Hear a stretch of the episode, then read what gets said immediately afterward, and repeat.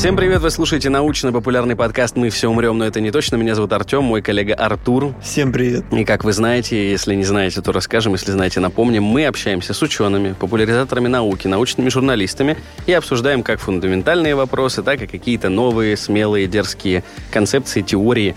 Э, естественно, по возможности шутим. Артур, ты в детстве мечтал обладать рентгеновским зрением? Вот знаешь, как Супермена показывали, что он насквозь видит? Не, ну, конечно, было интересно, что там где происходит. Вот ты людей насквозь видишь, но не в этом смысле. Ты распознаешь их ложь, там, хитрость, а вот буквально посмотреть. Ну, буквально, да ну страшно, что там разглядывать-то? Там всякие органы. Я бы не хотел, на самом деле. Ничего приятного не увидишь. Да? Да. Хорошо, что твой лечащий врач все-таки интересуется, что там у тебя там внутри, как выглядят твои органы. И вообще, как здорово, что есть люди, которые хотят заглянуть куда-то глубже. Это очень интересно, потому что ты представь, что ты покупаешь пирожок в столовой, а ты видишь все, что на нем происходит, жизнь на нем кипит. Нет, это ужасно. Вот это как Вот. раз-таки ужасно. Поэтому тебе хочется Но, просто но, съесть. но, но если, допустим, у тебя исследовательская научная работа, тебе нужно выяснить, какие бактерии на пирожке, к кому ты пойдешь-то? К пирожковеду. Нет, Артур, к микроскописту, Ого! а точнее к специалисту, который производит исследования с микроскопами. О том, как вообще заглянуть туда, куда, как нам кажется, заглянуть невозможно, какие используются для этого методы, какая техника сегодня используется, мы решили расспросить Ярославу Шахову, руководителя ЦКП, это Центр коллективного пользования, визуализации высокого разрешения Сколтеха, кандидата физико-математических наук. Здравствуйте, Ярослава. Добрый день, Артем. Здравствуйте. Добрый день, Артур. Вот микроскопы, которые у вас в центре, я смотрел, там, конечно, во-первых, сама лаборатория выглядит, там можно фильмы научные снимать. снимает. научно-фантастические. Ну, выглядит, выглядит прям реально борт космического корабля Enterprise. Вы же наверняка учились, когда у вас не было такого оборудования. Вот на чем учится студент? Хотя сегодня я читал уже электронные микроскопы во многих университетах есть, наверное, во всех. Ну, я могу сказать так, что когда я училась, а училась я с 2004 по 2010 год в Харьковском политехническом университете, Мгм. у нас на кафедре таких приборов не было. То есть вы на оптике учились? А Мы учились на оптике. У нас был просвет старый, сумской, который стоял в подвале, который еще фотографировал на стеклянные пластинки. Мгм. Но к нему доступа не было, естественно, вот ну, на таком уровне, когда студенту что-то нужно сделать, и он получает доступ к оборудованию. Мы узнали о том, что у нас на кафедре есть такой прибор, когда у нас был предмет э, по методикам изучения структуры материалов, и вот Мгм. микроскопия — это один из э, методов изучения структуры, естественно, нам там это показывали. Потом в 2010 году я переехала работать в Белгород, в Белгородский госуниверситет, в лабораторию, которая занимается жаропрочными материалами. И там вот был в университете ЦКП, в котором было три сканирующих Мгм. микроскопа и два просвечивающих микроскопа. И вот там я уже получила полный доступ, будучи Мгм. аспиранткой, я получила полный доступ э, к работе на этих приборах. Меня научили, мне показали и так далее.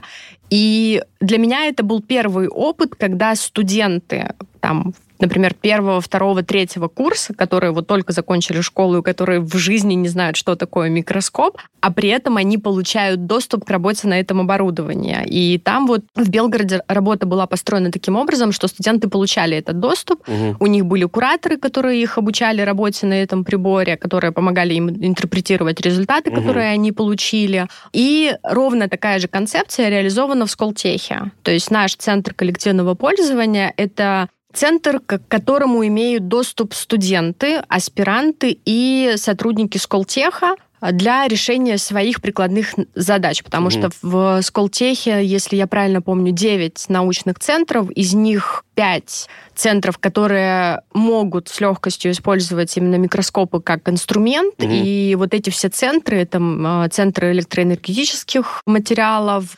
материаловедческий центр, центр фотоники, нефтегазовый центр, они все к нам приходят и либо самостоятельно проводят как бы эксперименты свои на нашем оборудовании, либо же мы для них это делаем. Я хотел пошутить, что мы как Танос, мы собираем сотрудников всех этих центров.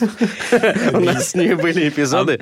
Судя по всему, к вам как раз-таки вот абсолютно разных направлений специалисты приходят, и ну, вот здесь у меня, как у обывателя, такой вопрос. Неужели вы на, ну, плюс-минус одном оборудовании можете и биологу, допустим, помочь посмотреть там внутрь клетки, и материаловеду там оценить какой-то сплав? То есть представляется, как будто, что это вообще супер разные задачи, но при этом в любом случае все приходят к вам, потому что центр-то у вас общего пользования. Как Коллективного. Да-да-да-да-да. Ну, безусловно, для решения каких-то сверхспецифических задач требуется свое определенное оборудование. Если мы говорим про наш центр, биологи к нам не так, чтобы часто приходят, но с теми задачами, с которыми к нам приходят и биологи в том числе, мы можем решить их проблемы, их задачи с использованием нашего оборудования.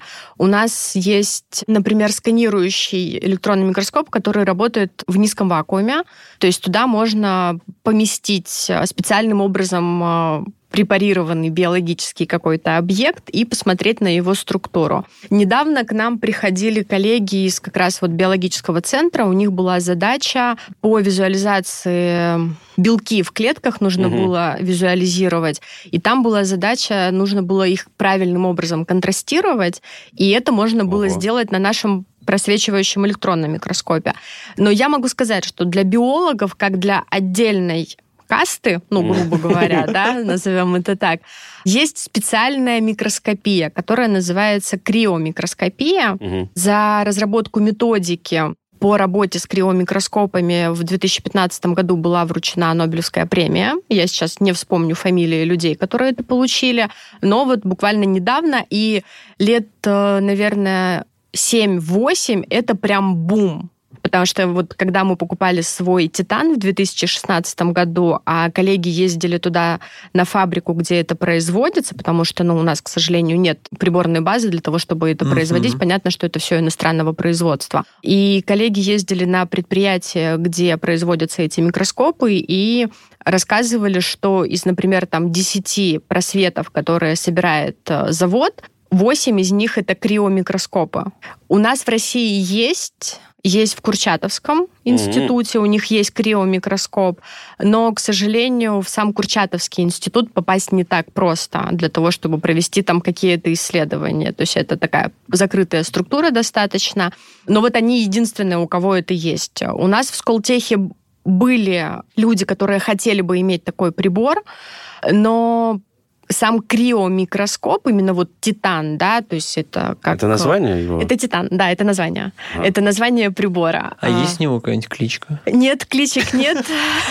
Ну, там сложно дать кличку. Это махина, которая высотой, наверное, метра четыре. Да, это такая закрытая большая коробка. Внутри там стоит э, колонна микроскопа, все необходимые датчики и так далее. Прибор называется микроскоп.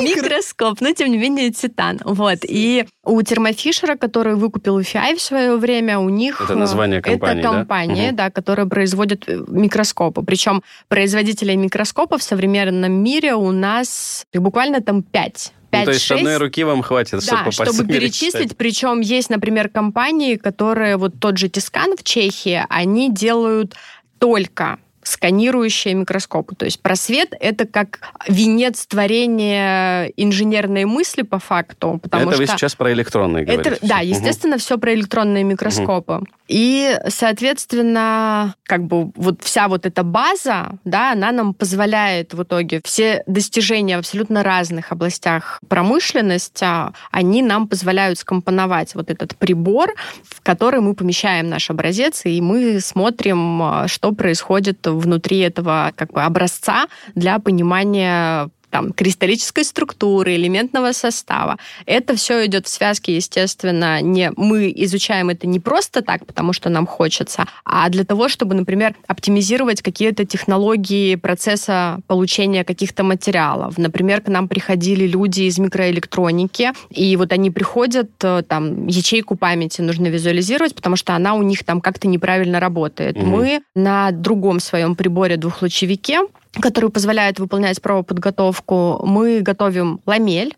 Толщина ламели составляет менее 100. Ламель это? Ламель это полосочка. Слайс. А, да, да, ну, да, полосочка. Кусочек, угу. который мы вырезаем угу. из э, образца И толщина этой ламели должна быть менее 100 нанометров, то есть это 10 в минус девятой степени, да, Это как бы. Сколько раз меньше волоса это, наверное? А, ну, волос у нас Да. микроны. Волос это А микроны, тут нано. а здесь нано, то есть это следующий порядок В 10 раз получается. получается. Ну, не в 10, в один порядок. Микроны это минус шестая, три, в три порядка. А, в три, да. три да, порядка, да. Мгм. Да, Да-да-да, да, все правильно. да. Обалдеть. Вот, и, А соответственно... как вы с ним оперируете им, так сказать, управляете этим Пинцет. кусочком? Вот вы срезали. Мы, полосочку. получается, а сама технология правоподготовки заключается в том, что мы вырезаем сначала небольшую полосочку материала Мгм. толщиной где-то около одного микрона. Эта полосочка, там и длина где-то, например, ну, 5 микронов. Глубина тоже вот там может быть 2-3 микрона, не больше.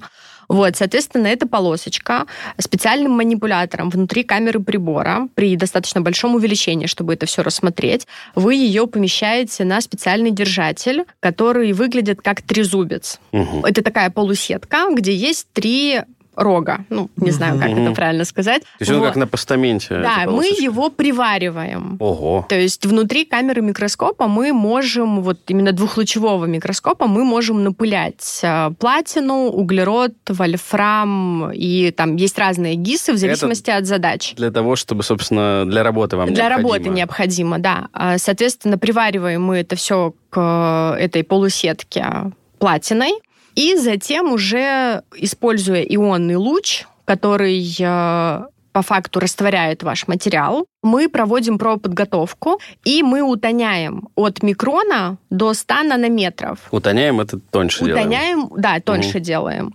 Соответственно, и процесс утонения это тоже процесс, который требует ну, определенного понимания, что ты делаешь. Потому что нельзя, например, утонить только с одной стороны. Необходимо несколько раз переворачивать, необходимо подбирать токи, напряжение и так далее.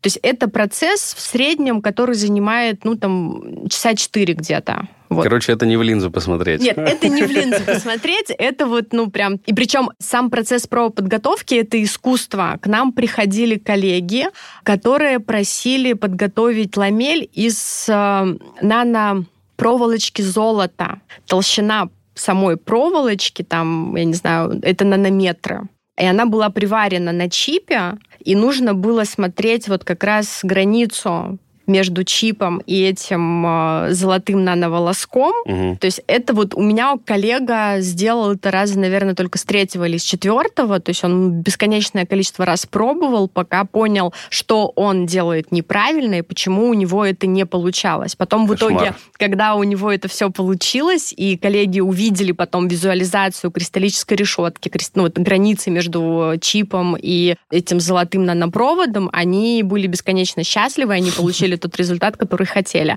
Но это всегда процесс проб и ошибок. То есть иногда бывает так, что с первого раза не получается, и необходимо переделывать, необходимо проводить анализ того, что ты сделал не так, где ты сделал не так, для того, чтобы получить результат, который всех устроит. Ну, то есть у вас работа-то творческая. Да, безусловно. То есть наука, в принципе, это про творчество, по большому счету. Если мы говорим э, про открытие научное, естественно, это не так, что человек... У него есть какая-то идея, которую он пытается реализовать, Мгм. которая приведет его там к чему-то большему, да.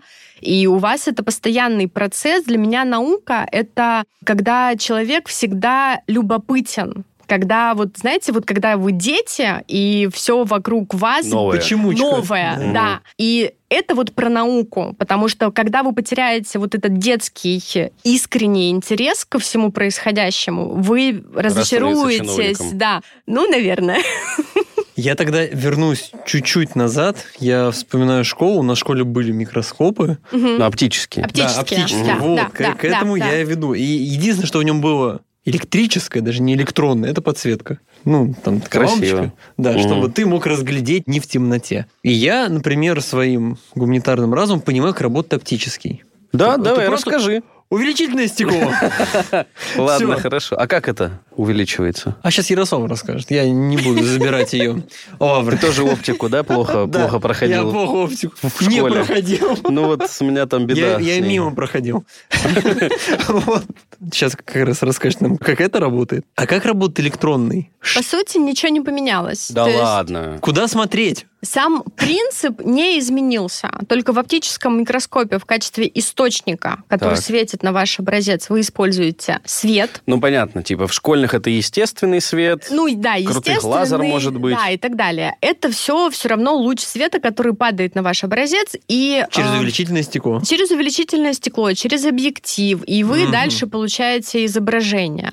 Сам прибор, вот именно, ну, как бы электронные микроскопы, принцип тот же, просто вместо вот луча света у вас луч электронов. У вас есть наверху Мгм. Пушка. источник, да, электронный источник, который вам генерирует электроны. Для этого вы подаете высокое напряжение. Чаще всего, даже если это мы говорим про феги, там все равно вольфрамовая Ну, а вот электрон может быть разным. Вы же, получается, здесь же не только направить его, а еще и если ток разный подать, то, получается, меняется что? Скорость там, вот, то есть какими характеристиками электрона вы управляете? Вообще надо ли ими управлять? Скоростью, наверное, мы не управляем. То есть у нас есть э, ускоряющее напряжение, которое подается на источник, Мгм. но при этом у вас скорость не меняется. Как бы для формирования луча это не по факту не принципиально. Мгм. Главное, чтобы он появился. Мгм. Вот, вы подаете напряжение, у вас в источнике генерируется луч электронов. И направляется как-то магнитом, в наверное. дальнейшем, да, он попадает э, на систему формирования плоско-параллельного луча, потому что есть разные техники Мгм. внутри микроскопии. Есть сканирующая, а есть просвечивающая. Это два разных прибора. Первоначально был создан именно просвечивающий электронный микроскоп. А Вы формируете луч с использованием вот этой там конденсорной линзы, Мгм. объективной линзы и так далее. Между объективной линзой вы помещаете ваш образец, который должен быть прозрачным для потока электронов. А, вот оно что. То есть, безусловно. И если мы говорим про просвечивающую электронную микроскопию, то все детекторы, они стоят под прибором, то есть под образцом, не под Мгм. прибором, а под И образцом, да, ловят, ниже. собственно. И ловят все лучи, которые прошли через ваш образец. Соответственно, вы по факту, когда видите картинку, вы видите тень вашего образца, М. которая сформирована за счет физики взаимодействия электронного луча с кристаллической решеткой вашего образца. То есть Поэтому он- просвечивающий, потому что он реально просвечивает. Он просвечивает, да, но для того, чтобы он просветил, толщина вашего образца должна быть 100 нанометров и менее. То есть и правоподготовка А. образцов — это тоже целое искусство. Это очень похоже как будто на коллайдер, который, собственно, физики и называют микроскопом, ну, таким для анализа элементарных частиц. То есть, если электрон не взаимодействует никак с э, изучаемым ничего не объектом, увидите. Да, вы ничего. Да, то, то есть, есть- там этот детектор фиксирует отклонения, наверное, там, или, допустим, заряд, вот эти вот все косвенные признаки, чтобы оценить, восстановить да, картину в б- обратном направлении. Безусловно, у нас есть физика взаимодействия электронного луча с материалом, с кристаллической решеткой. Есть упругое взаимодействие электронов, есть неупругое взаимодействие электронов. Прикольно. Есть электроны, которые проходят и отражаются на малые углы, есть электроны, которые проходят и отражаются на большие углы. Есть ОЖ-электроны, обратно отраженные, если я правильно помню. Есть еще рентгеновское взаимодействие, да, когда, например, при взаимодействии с ядром атома, Ага. да, у нас происходит э, испускание рентгеновского излучения, и в соответствии с этим вы, например, можете определить элемент вашего, э, Прикольно. который входит в ваш материал. То есть сама физика, она очень обширная, она очень большая. И на этом, безусловно, построены все детекторы, которые есть внутри вашего прибора. А их много, может а их быть, да. очень много. Вот. И, соответственно, это вам позволяет потом понять, где, как и что вы видите. Поэтому я и говорю, что микроскоп — это вот венец творения, по факту, потому что там используется все. Я как консерватор все-таки хочу узнать ответ на один вопрос. Вот есть ли до сих пор микроскопы оптические, вот без этого всего электронного?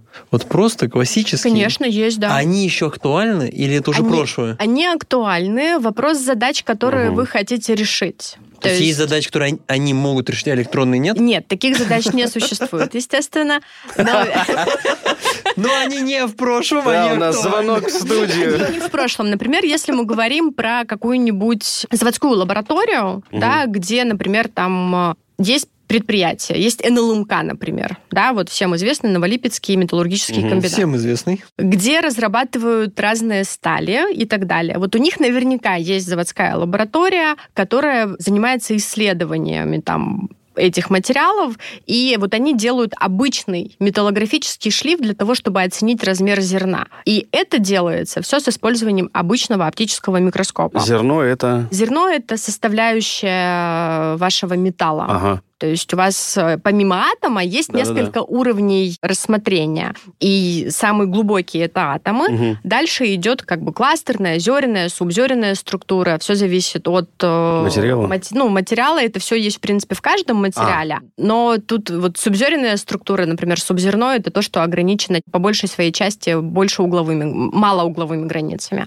Если мы говорим про вот конкретно зерно, это тот, тот участок вашего материала, который ограничен больше угловой границей границы с разориентировкой более 15 градусов. То есть это все как бы такие уже нюансы. mm Вот, но в принципе и у нас есть оптические микроскопы, просто мы их используем, например, в качестве контроля для материалов, которые мы готовим. Например, нам необходимо сделать шлиф, нам необходимо получить идеальную зеркальную поверхность на этом шлифе, для того, чтобы потом его поместить, например, в сканирующий микроскоп и уже посмотреть морфологию поверхности. Угу. И вот для того, чтобы получить вот эту идеальную зеркальную поверхность, мы его полируем, шлифуем и контролируем отсутствие рисок на этом шлифе. Это в заусенчике типа? Это такие? углубления, которые а. у вас э, формируются в процессе подготовки. Угу. Короче, в общем, оптические... Живы? Как это?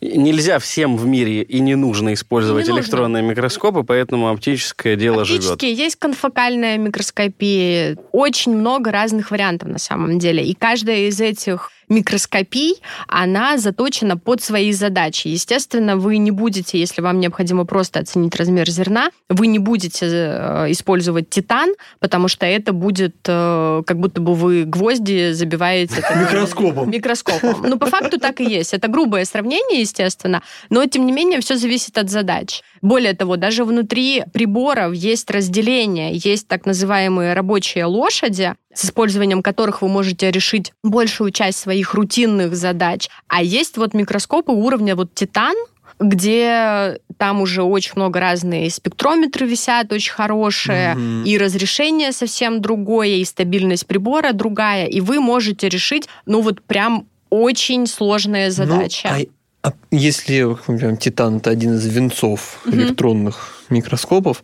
а оптически они развиваются или это все законченное? История? Я думаю, что развиваются, потому что спрос на оптические приборы не спадает, угу. если честно. То есть есть компании, тот же Nikon, Olympus, которые продолжают выпускать, и с каждым разом эти приборы лучше, лучше и лучше. Угу. То есть все равно запрос есть, развитие. Ну, Просто... Да нет, там, я так понимаю, что... Вот помнишь, у нас про фотонику был эпизод, и условно нам объясняли, что фотон вот как, не знаю, там, метровый шар, а электрон это как мячик футбольный, то есть их размеры. Ну, и здесь, соответственно, ты электроном, просто у тебя шаг меньше, ты можешь... Длина, разрешение, длина, да. длина волны mm-hmm. меньше да, да, у электрона, соответственно, вы можете получить больше разрешения. То есть объект, который вы можете увидеть, он намного мельче, mm-hmm. да, то есть вот мы как-то с коллегой разговаривали, и он привел очень интересное сравнение если мы говорим про использование электронных микроскопов, то увеличение, которое вы можете получить, это как будто бы вот человек идет по Луне, а вы видите время на его часах. То есть это уровень увеличения именно электронного микроскопа. Забавно. Вот, да. Такая очень интересная аналогия, но тем не менее. Ну, мне кажется ироничным вообще сам факт, что оптический, что электронный микроскоп, по большому счету, это одно и то же, просто потому что фотон и электрон это тоже одно и то же. Просто ну, фотон это, это без массы энергия, волна, а электрон это частицы. Ну, у нас же конвертируется одно в другое. Электрон еще ну, и поглощать и спускать. это корпускулярно-волновая да, да, да, теория, дуализм. где дуализм есть, поэтому они ведут себя как частицы, частицы и как волна. Просто это забавно, что вы оперируете здесь электронами, которые ну, в оптическом микроскопе это фотон. Ладно.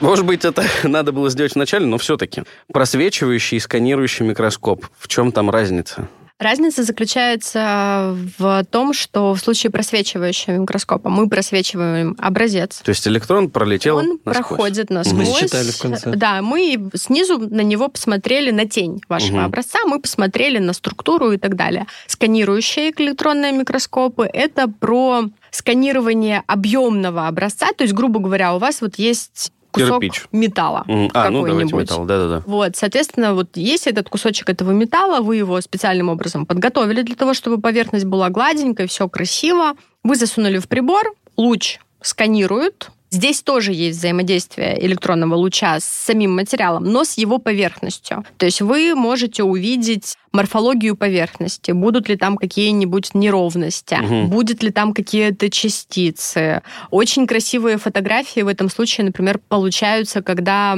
это какая-нибудь пыльца, либо там вот диатомовые водоросли к нам приносили коллеги, у них там были какие-то задачи, и вот вы видите прям морфологию, как это Мгм. выглядит и так далее. Но это все результат взаимодействия электронного луча с поверхностью. То есть И- вот тут он должен не насквозь пройти, а отразиться. да, он отражается. Соответственно, сама конфигурация прибора такова, что у вас есть камера микроскопа, где есть источник сверху. Мгм. Внизу вы ставите образец, причем на определенном расстоянии, потому Мгм. что есть эффективное рабочее расстояние, когда ваш э, электронный луч правильнее всего взаимодействует с вашим прибором. И вот там вы Мгм. получаете максимально полезную А информацию. вы, э, это зависит от чего? То есть... э, Нет, на это зависит рабочий отрезок между пучком в сканирующем приборе и поверхностью вашего образца, он фиксирован. А, То это вы- константа. Это константа. Ага. Вы подгоняете ваш образец под эту риску. Мгм, да, мгм. естественно. И, соответственно, там внутри камеры микроскопа расположены разные детекторы, которые Мгм. собирают вот эту всю информацию, электронные лучи, которые отразились от поверхности вашего образца, и здесь вы уже получаете вот изображение поверхности вашего образца. Вопрос визуализации тоже интересный, давайте на потом.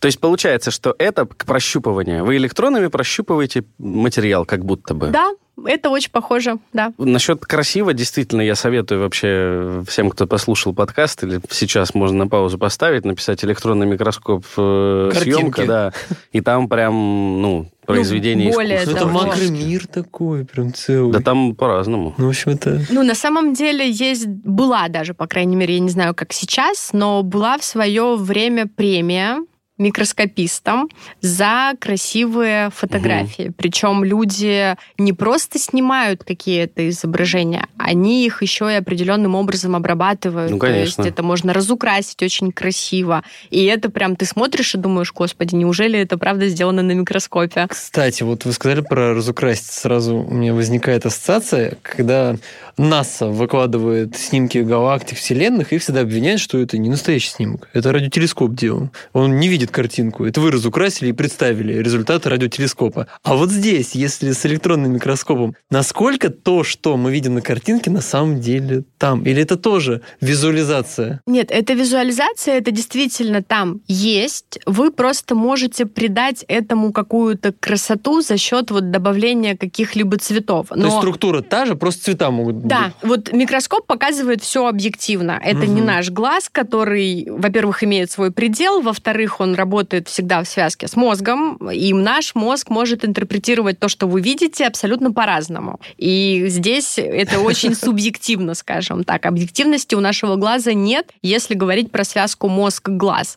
А вот микроскоп и все изображения, которые вы получаете, это про взаимодействие электронного луча с вашим материалом. То есть там физика. Мгм. Физику мы никуда не можем деть, она всю жизнь с нами, и она от нас никуда не уходит.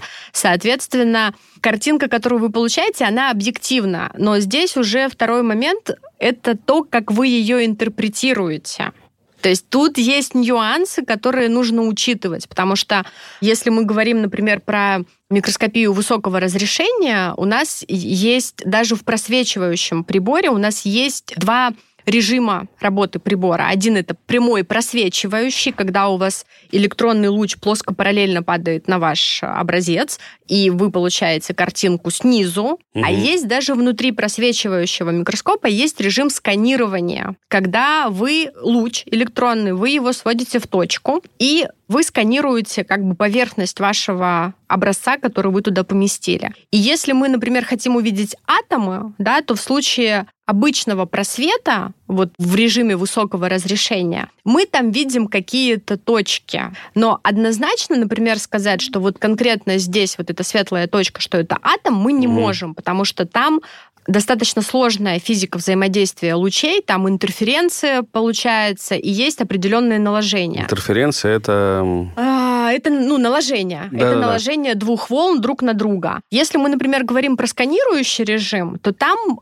можно однозначно интерпретировать картинку, которую вы видите. Угу. Например, если мы говорим про тяжелые элементы, есть такая методика, как High Angular Annual Dark Field. То есть это детектор по факту, который собирает электроны, которые отклонились при взаимодействии угу. с вашим образцом на очень большие углы. Угу. И этот детектор к себе притягивает только эти электроны. Угу. И, соответственно, когда вы видите картинку, у вас такое темное поле, на котором есть яркие белые точки. И это 100% атомы вашего вещества. Причем чем ярче светится точка, тем тяжелее ваш элемент. Это О, связано как. с пропорциональной зависимостью номера, порядкового Да-да-да. номера вашего элемента и вот формированием вот этого контраста на этой картинке.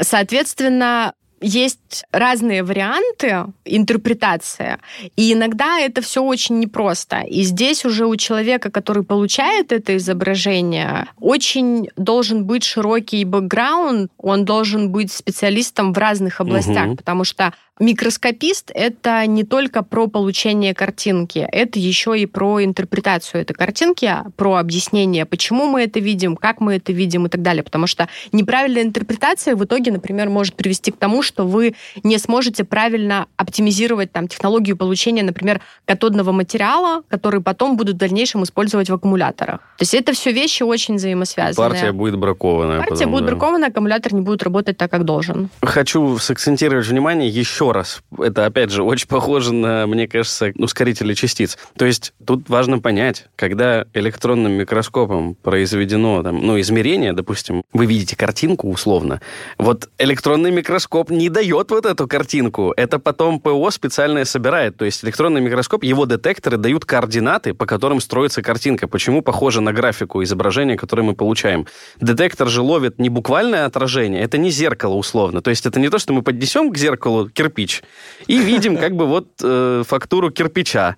А вот с электронными микроскопами нет. Там вот этот пучок электронов Сейчас летит, как-то взаимодействует, рушишь. отклоняется, детектор ловит, высчитывает этот угол отклонения или, например, энергию там как-то, ну, разные детекторы, разные... То есть это математика. Вот электронный микроскоп в сырых данных дает, я так понимаю, цифры. Нет, не цифры. Вы получаете картинку. То есть вы получаете изображение, которое было сформировано на этом детекторе. Но это не изображение того, что действительно лежит у вас нет, под это, пучком. Это, нет, это действительно изображение того, что лежит у вас под то пучком. То есть это там нету вот этих вот итераций в интерпретации визуальном, то есть чтобы получить... Нет, визуально микроскоп ничего не интерпретирует. Он показывает вам реальную картину. Ничего себе. Интерпретация — это уже на ответственности оператора, который потом э, получает это изображение, и он, например, пишет по целому там э, пулу полученных изображений, по пулу изученных образцов, он пишет отчет. И там уже начинается этап интерпретации, потому что вы можете, не обладая, например, опытом в минералогии, mm. да, вы можете, например, неправильно сказать, там, описать что-то внутри этой области.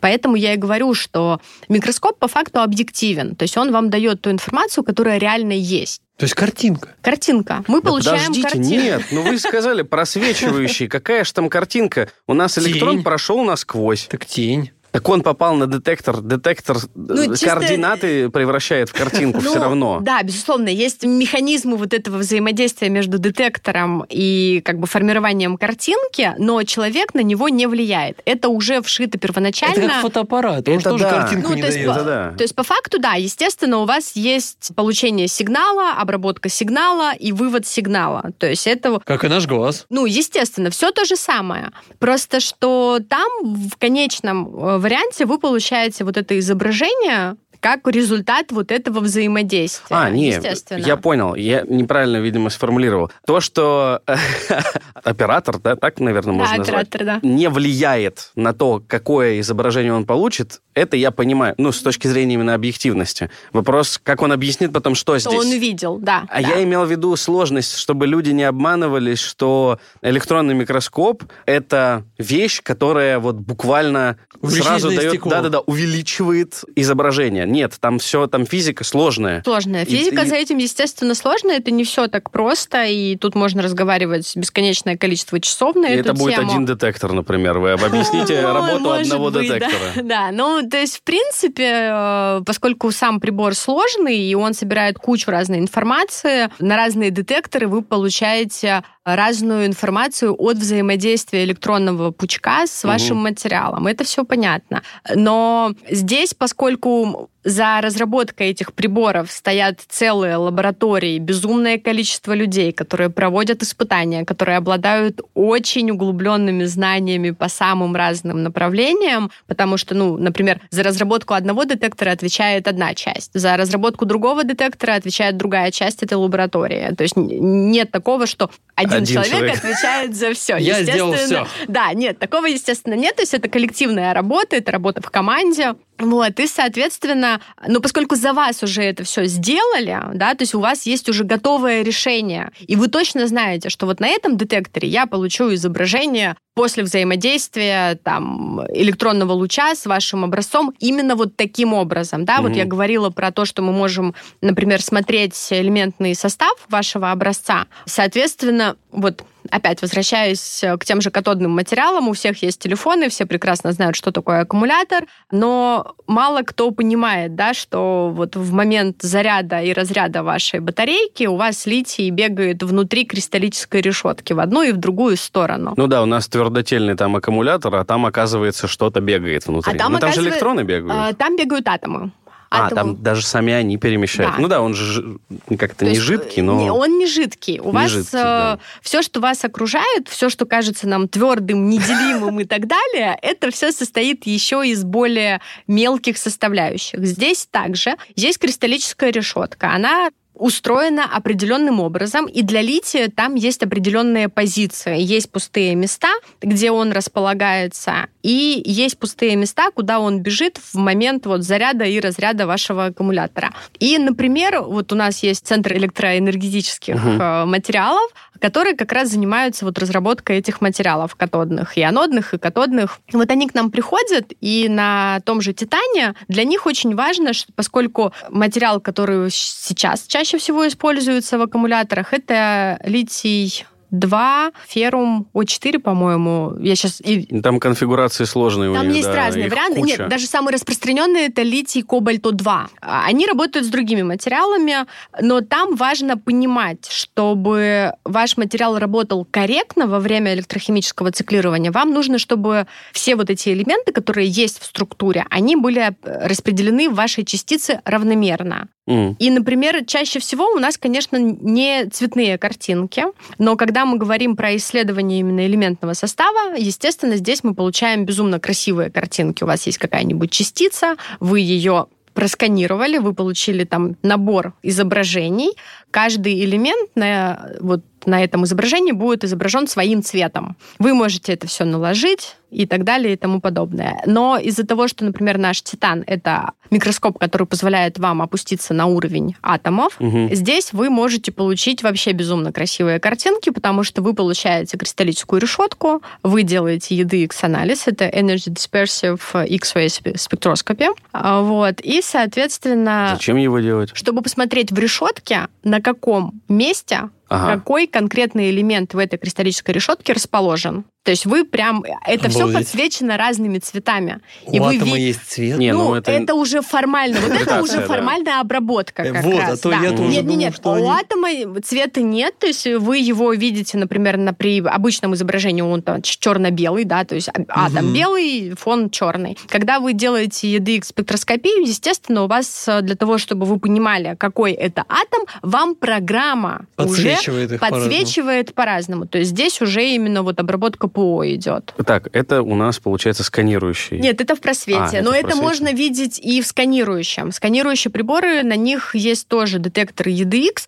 просто там вы не увидите атомы. Там вы увидите, например, вот это Мгм. будет уровень Зерна ниже. там. То есть, и вы, например, увидите, да, вот э, приходят к нам, например, коллеги с минералогией, у них э, кусочек их горной породы, он состоит из разных минералов. Мгм. И эти минералы, они, каждый из них имеет свой определенный химический состав. И вот проводя картирование по области с заданным размером, а, вы... Вы рисуете карту среза вот этого. Да, то есть у нас есть шлиф, Ага. Соответственно, ну, как бы электронный пучок взаимодействует, вы получаете рентгеновское излучение от ваших атомов, вот, и, соответственно, вы получаете потом красивую разноцветную картинку. Например, в одном случае у вас будет больше какого-нибудь никеля, там больше кобальта, там Мгм. больше титана, и у вас это будет прям такая разноцветная, красивая картинка, которую можно потом вставить в статью. А в случае с аккумулятором, вот я там принес из Лады своей вам аккумулятор, вы вырежете кусок из него или как? как?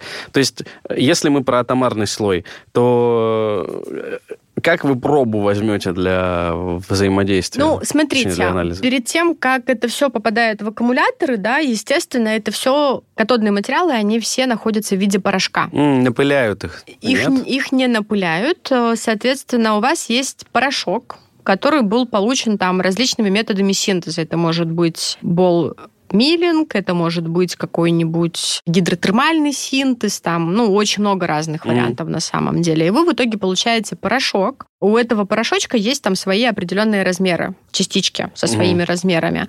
Из этого порошка делаете суспензию. Вы там, например, добавляете туда какой-нибудь Мгм. спирт, вы берете пипетку и капаете вот эту суспензию с вашим порошочком, вы капаете на медную сетку, которая, например, покрыта углеродом. И она покрыта углеродом не плотно, да, она формирует там какой-нибудь, это у нас называется лейси, когда у вас как паутинка такая из углерода на вот этой сеточке формируется. И ваши частички, они цепляются за вот этот углерод, и вы потом помещаете это все в камеру микроскопа, и вы смотрите конкретно отдельную частицу вашего катодного материала. Но поскольку мы говорим, что, да, безусловно, микроскопия это очень локальный метод, Мгм.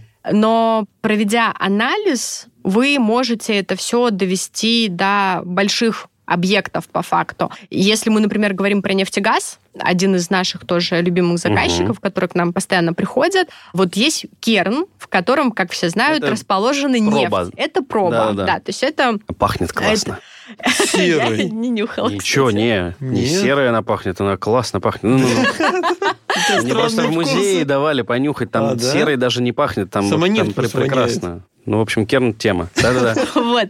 И, соответственно, это проба, которую выбуривают из э, поверхности Земли. И коллегам, например, нужно понять, где, как оттуда добыть нефть, потому что нефть у нас э, находится Порох. в порах. Мгм. И вот эти керны, которые вот прям большие, они могут быть метрами. Мгм. То есть это прям очень большие вещи. Они первоначально понимают, что хорошо, у нас есть там нефтегазовый слой, где расположена эта нефть, газ и так далее. И нам вот, у нас есть область интереса, которая нам нужна. И они выпиливают из этого огромного керна, они выпиливают керны меньше, Поменьше. поменьше, естественно, да. Кернчик. Мини-керн это называется. Вот. И они уже, например, проводят там компьютерную томографию, рентгеновскую томографию. Но последний этап — это как раз с использованием двухлучевого микроскопа. Это к нам приходит. Соответственно, есть такой эксперимент, который называется Autoslicing View. Это когда вы... Ну, чаще всего мы даже извлекаем полностью из этого мини-керна кубик с размерами, например, там 10 на 10 на 10 микрометров. Это все также приваривается к манипулятору. И затем программе в автоматическом режиме задается послойный съем материала с заданной толщиной. Причем Офигеть. это прям нанометры. Что ж там за мани- манипулятор, который это все срезает? Срезает это. Ну, Или это, вы- нет, вы это, испаряете? не, не, это ионный луч. Ага. То есть э, то, что распыляет материал, это ионный Во, луч. вы его распыляете по По слоям. материалу, да, и, соответственно, он срезает заданную толщину вашего материала. Он его распылил, и при этом, поскольку это микроскоп двухлучевой, и у вас э, вертикально стоит электронная колонна, Мгм. под углом 52 градуса у вас расположена ионная колонна. Вы э, для того, чтобы снять материал, вы ставите образец перпендикулярно ионной колонне. А, вот оно что. Да, там- именно. Да, именно ионами, потому что они распыляют ваш материал. А для того, чтобы потом снять картинку, снять изображение с заданной области, вы снова разворачиваете это все по отношению к электронной колонне. Детектор записывает Мгм. изображение, вы его получаете. И так это То есть вы определенное... вертите Да, постоянно. да. Это может образец. длиться, вот последние съемки, которые мы так делали, вот в таком режиме микроскоп, например, работает 12 часов. И что вам дает резу- результат? Результат В итоге вы что понимаете? мы получаем сет 2D изображений каждого срезанного слоя. И потом, например, коллеги, получая вот этот, ну, там, это тысячи изображений, они, например, строят 3D-модель Мгм. пористости внутри этого керна. М. И исходя из этого, они уже понимают, насколько взаимосвязаны поры, их размер. И поскольку они, например, до этого провели рентгеновскую томографию, компьютерную томографию, и вот этот Auto-Slice and View, они, имея вот эти все данные, они могут экстраполировать Мгм. результаты да, от малого к большему. Да, естественно, и это вот помогает как раз э, понять, какой уровень там залежи этой нефти в этом керне, ну и так далее. Короче, разрабатывать или нет? Ну да. Плюс-минус, Да, да. если это им нужно. Ярослава, получается, мы, ну вы, мы нет с Артемом, вы можете уже смотреть на атомы. Не, мы тоже, мы заходим Не, на мы, сайт да. Сколтеха, потом смотрим Смотрим на красивые атомы, фотографии, да. Ладно, мы с вами, как специалисты, можем смотреть на атомы. А куда дальше смотреть? Все, потолок достигнут? Ну- Ну, не потолок, дно, наверное. Ну, смотря с какой стороны посмотреть, да. Вы знаете, наверное, можно улучшать разрешение. Например, вот у нас прибор, который стоит, да, у него есть четыре ускоряющих напряжения. Это 80, 120, 200 и 300 киловольт. Ого, Ну, да. киловольты это киловольты. солидно. Но при этом, например, вот самое лучшее разрешение, которое мы можем получить на нем, мы его получаем на 300 киловольт. Например, сейчас, вот следующее поколение после нашего прибора, а, термофишер, это у них называется уже спектра, и она с холодным фегом, то есть это один из катодов, которые используются в микроскопах. Они, например, могут получить разрешение 50 пика метров, то есть 0,5 ангстрема. Они могут получить на... Половина атома, типа. Да, то Страшно. есть у нас разрешение 0,6 ангстрема. Как бы это вот с корректором, потому что, ну, если углубляться в историю, была попытка сделать мегавольтные приборы, но там образец не жил под пучком, потому что это слишком большая энергия, он Выжигался. просто сгорал прямо под воздействием А. пучка. Потом люди это поняли, и они пошли в сторону корректоров. То есть есть сферические аберрации, которые вот можно уменьшать, и как раз сейчас вот приборы основные это либо с имидж-корректором, либо с проб-корректором. У нас стоит с проб-корректором, он позволяет заточен как раз на работу в сканирующем режиме работы прибора. И вот как раз современные вот эти спектры, которые были выпущены, мне кажется, в 2020 году у них первое поколение вышло, вот они, например, могут получать 0,5 ангстрема, они могут получать при ускоряющем напряжении 50 киловольт. То есть вы можете туда положить по факту любой образец, который очень чувствителен к взаимодействию вашего э, То есть вернее, в к- шесть раз слабее уч Да, получается. да. А разрешение выше. А разрешение выше получается, да. То есть вроде бы как, ну да, куда же ниже атома, как говорится, но тем не менее вот пытаются улучшить э, характеристики для того, чтобы можно было смотреть более чувствительные образцы. А есть куда ниже? Ниже? А зачем? Не знаю, просто. Ну, то есть, Не, ну, то есть, главное- да, вот там- Тут же еще вопрос, что да, безусловно, вы можете создать прибор, который там... Субатомный. Вот, да, вот это вот все. Вопрос задач. Ага. То есть иногда люди даже не представляют, какие задачи можно решать на приборе, потому что ну, у них нет в этом необходимости. Они приходят и говорят, ну, вы знаете, нам нужно посмотреть там морфологию частиц. Но и вот это для них там самая рутинная задача, и больше им ничего не интересно. А иногда приходят люди, вот у нас недавно был э, заказ как раз из НЛМК, которые пришли и сказали, а нам нужно вот определить магнитные домены, размер магнитных доменов в стали. И это Что используется... это? Для этого используется определенная микроскопия с наличием, то есть это должен быть микроскоп с определенной лоренцовской линзой, которой, например, у нас нет. Но у нас есть детектор Differential Fast Contrast, и вот его как раз в том числе можно использовать для того, чтобы визуализировать вот эти магнитные домены. Там очень сложная настройка по всей колонне самого прибора. К счастью, нам повезло, и мы недавно познакомились с человеком, который обладает этими знаниями, и он нас научил это делать. Случайно. Похоже на фантазийную РПГ. Найди мага, который умеет, знает заклинания. Обычно же эти люди вот на улице ходят, гуляют, вот, ну вот так. И, соответственно, вот он нам показал, но это была настолько интересная задача, которую вот у нас в итоге получилось решить. Естественно, что чем сложнее задача, тем интереснее ее решать. Поэтому прибор можно создать любой. Все зависит от уровня технологии и так далее. Главное, чтобы за этим прибором сидели люди, которые понимают, как его использовать. Ну вот, то есть это не то, что вам принесли, значит, там что-то, и посмотрите, и вы такие, а, ну хорошо, положили, посмотрели. Не, нифига. Нет, должна быть конкретно сформулирована задача, что человек хочет, как он это хочет и почему он это хочет. Потому что просто посмотрите, ну, это не про науку. Не Нет, конечно. Хорошо, последний последний вопрос, мы его почти всем задаем. Послушал нас, допустим, выпускник, ну, там, да, последних классов, или, например, тот, кто бакалавриат заканчивает, ну, хотя, не, наверное, все-таки для тех, кто выбирает направление, интересней. Он послушал эпизод, ему очень понравилось то, что вы рассказываете, хочет пойти в микроскопию. Какие знания ему точно нужны, без чего в вашей области, да, знания не получится? Ну, я бы сказала, что, в принципе, вот на микроскописта в чистом виде нигде не учат. Угу. Такой отдельной специальности нет. И здесь эм, человек, во-первых, если он попадает в лабораторию, где это все есть, и для его конкретного там а, биологии, химии и так далее, можно применить сам микроскоп, понятно, что ему нужны в первую очередь знания в его области, mm-hmm. внутри его области, чтобы правильно интерпретировать то, что он видит на изображениях. И плюс, конечно, должно быть понимание, как работает сам прибор. Вот, то есть вот. физика взаимодействия луча с образцом это одно из э, важных пониманий, которое вам потом позволит в итоге двигаться. Да? Это физика элементарных частиц или что ну, это? Физика... Вот у меня был в университете предмет, как я говорила, да, ранее, о том, что нам рассказывали про методы. Угу. И там одна из частей этого курса это как раз про электронную микроскопию, где нам рассказывали, какое есть взаимодействие, угу. какие длины там электронов, как они отклоняются, на какие углы, почему и так далее. То есть вот это все будет в курсе, если вы, например, выбрали ну какое-то прикладное образование, да, там материаловедческое какое-нибудь, вот, да, это у вас будет, там это будет все. там это будет, угу. будет рассказано. Но самое важное важное, с моей точки зрения, это именно вот бэкграунд внутри своей области, угу. потому что интерпретация это одна из самых тяжелых а, вещей именно в микроскопии. Понятно.